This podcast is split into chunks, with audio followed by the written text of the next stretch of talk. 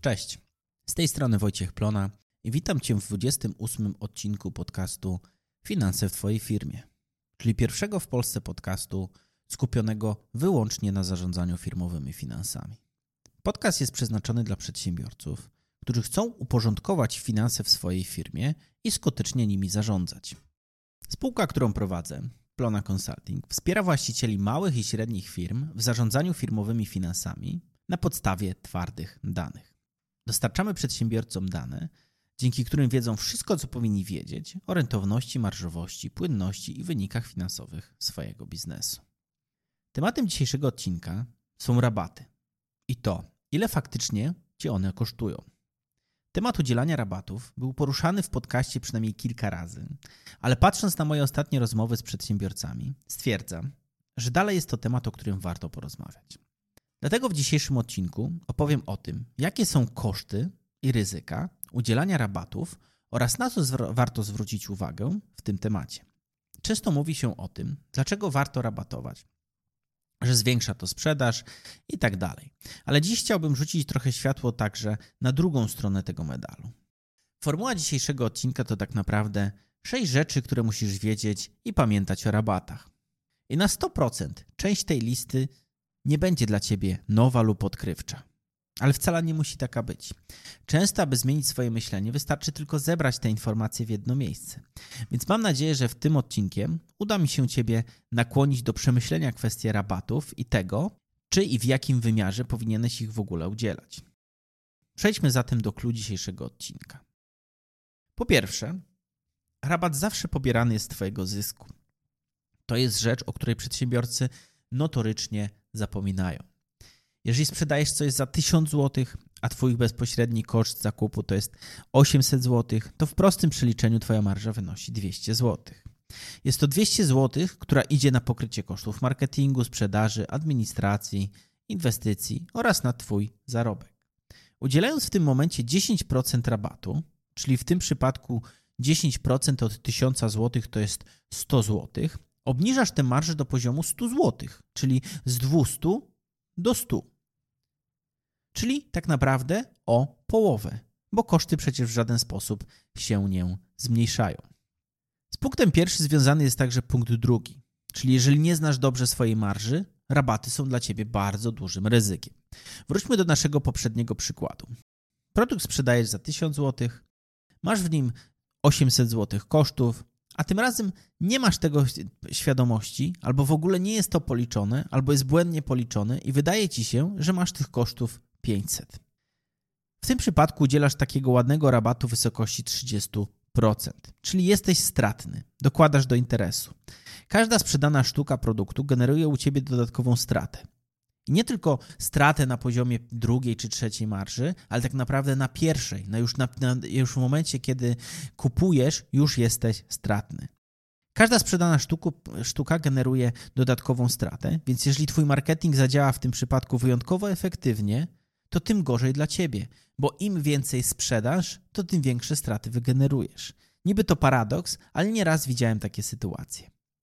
Trzecim punktem jest fakt, że jeżeli masz kolejkę klientów, rabaty mogą okazać się dla ciebie zbędne. Ostatnio rozmawiałem z dwoma wspólnikami firmy, która sprzedawała przez swoją stronę internetową produkty własnej produkcji. Cała rozmowa krążyła wokół tego, że mają oni urwanie głowy, że nie wyrabiają się z produkcją, że ich klienci obecnie kupują produkty pomimo tego, że przy niektórych z nich jest informacja o tym, że czas oczekiwania na gotowy produkt to nawet do 3 miesięcy. Wchodzę na stronę, a tam rabaty. Trochę się zdziwiłem. Pytam ich, po co te rabaty, skoro klienci walą do nich drzwiami i oknami, a oni odpowiedzieli na to, że w branży tak po prostu jest. Jak chce się napędzać sprzedaż, to trzeba dawać rabaty.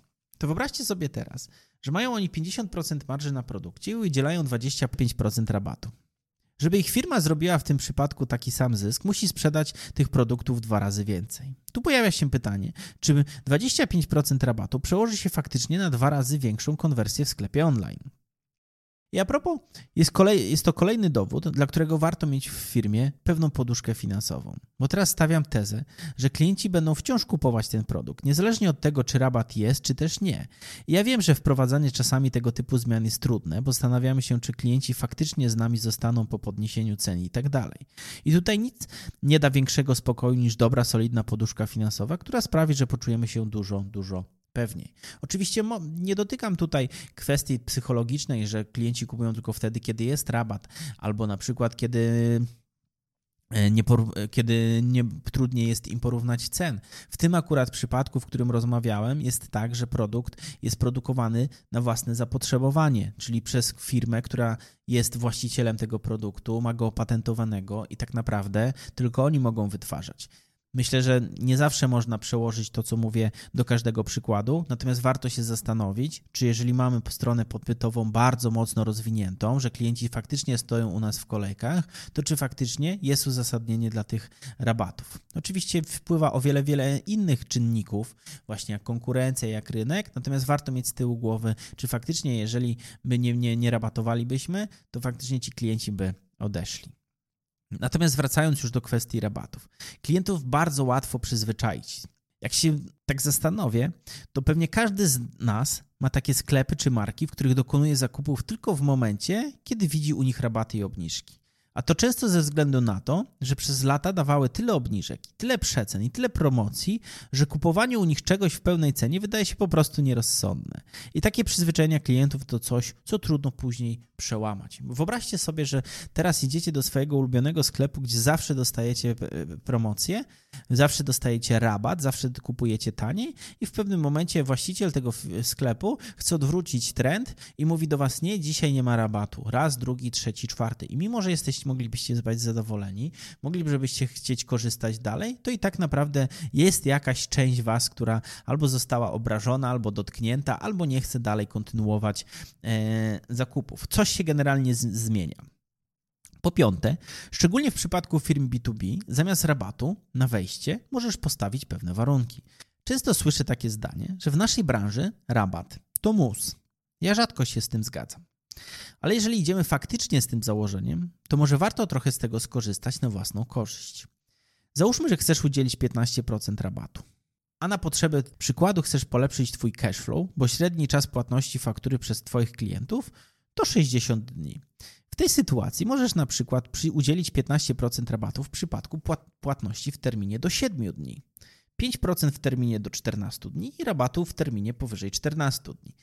Warto zwrócić uwagę też na jedną rzecz, że jeżeli my udzielamy rabatu 5, 10, 15%, to warto się czasami zastanowić, czy nie byłby to tańszy kredyt, bo w pewnym sensie my udzielając rabatu w bardzo krótkim terminie, może się okazać, że procent, który mamy oprocentowany na to, to co my dajemy, to tak naprawdę to jest dużo wyższy niż jakbyśmy zaciągnęli kredyt w banku.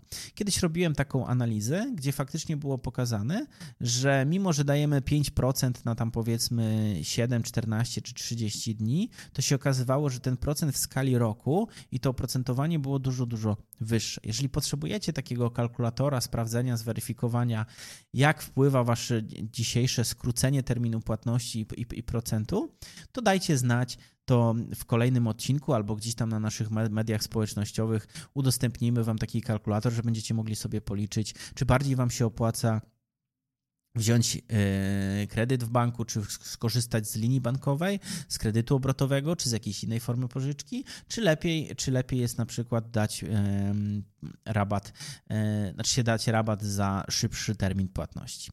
Tutaj pamiętaj, warto poeksperymentować zastanowić się, co byłoby dla Ciebie dobrą nagrodą w zamian za rabat, a następnie zobaczyć, jak reagują Twoi klienci. Być może takiego rabatu możesz udzielić na przykład przy podpisaniu umowy na dłuższy okres, być może przy zamówieniu przez klienta odpowiedniej ilości danego towaru. I tak dalej, i tak dalej. Szósta rzecz, i myślę, że szósta rzecz to jest coś, co najczęściej przekonuje przedsiębiorców, jeżeli chodzi o rabaty. Ponieważ małe rabaty są małe jedynie przy małej skali. Bo jeżeli dajesz 5% rabatu, to w skali 100 zł to jest to faktycznie 5 zł. I teraz, jeżeli spojrzysz na swoją kieszeń, to nie znam osoby, dla których 5 zł by powiedziała, że to jest bardzo, bardzo, bardzo dużo. Faktycznie, to jest niewielka kwota. Ale jeżeli zatrzymamy się na tych 5% i policzymy, że średnio udzielasz rabatu w wysokości 5% w, w skali całego roku, a masz firmę która, firmę, która ma 10 milionów przychodów ze sprzedaży, to 5% z 10 milionów to jest to 500 tysięcy. Czyli być może fajna nieruchomość, sportowy samochód albo zegarek wysokiej wartości. I to jest to, co często gubimy, kiedy nasz biznes szybko rośnie. To, że pozorne małe procenty w dużej skali dają duże kwoty. Podsumowując, przeszliśmy dziś przez sześć rzeczy, które musisz pamiętać o rabatach. A były to: rabat zawsze jest pobierany z Twojego zysku. Po drugie, jeżeli nie znasz dokładnie swojej marży, rabaty mogą Cię bardzo dużo kosztować i być ryzykowne. Po trzecie, jeżeli masz kolejkę klientów, to warto przemyśleć, czy faktycznie powinieneś udzielać rabaty, a jeżeli udzielać, to czy tej właśnie wysokości. Po czwarte, klientów bardzo łatwo jest przyzwyczaić do, do rabatów, a bardzo ciężko odzwyczaić od rabatów. Po piąte, bardziej dla firm B2B do rabatu możesz dodać dodatkowe war warunki rozliczenia, płatności lub też dostawy. Szóste, Małe rabaty są małe jedynie przy małej skali, natomiast w skali roku i przychodów całego roku może to mieć decydująca kwestia, jeżeli chodzi o zysk. I w tym miejscu kończymy na dzisiaj odcinek. Tytułem zakończenia dziś mamy odcinek 28, już jest za miesiąc numer 30. Pomyślałem, że na 30 warto zrobić rundę pytań i odpowiedzi słuchaczy. Dlatego, jeżeli masz jakieś pytania dotyczące finansów, podcastów finansów w Twojej firmie, Plona Consulting, biznesu albo dowolnego tematu, możesz wejść na www.plonaconsulting.pl pytanie i anonimowo zadać swoje pytanie. Tymczasem na dziś tyle już ode mnie. Dziękuję za przesłuchanie tego odcinka do końca i do usłyszenia w kolejnym odcinku podcastu Finanse w Twojej firmy już za dwa tygodnie. Cześć!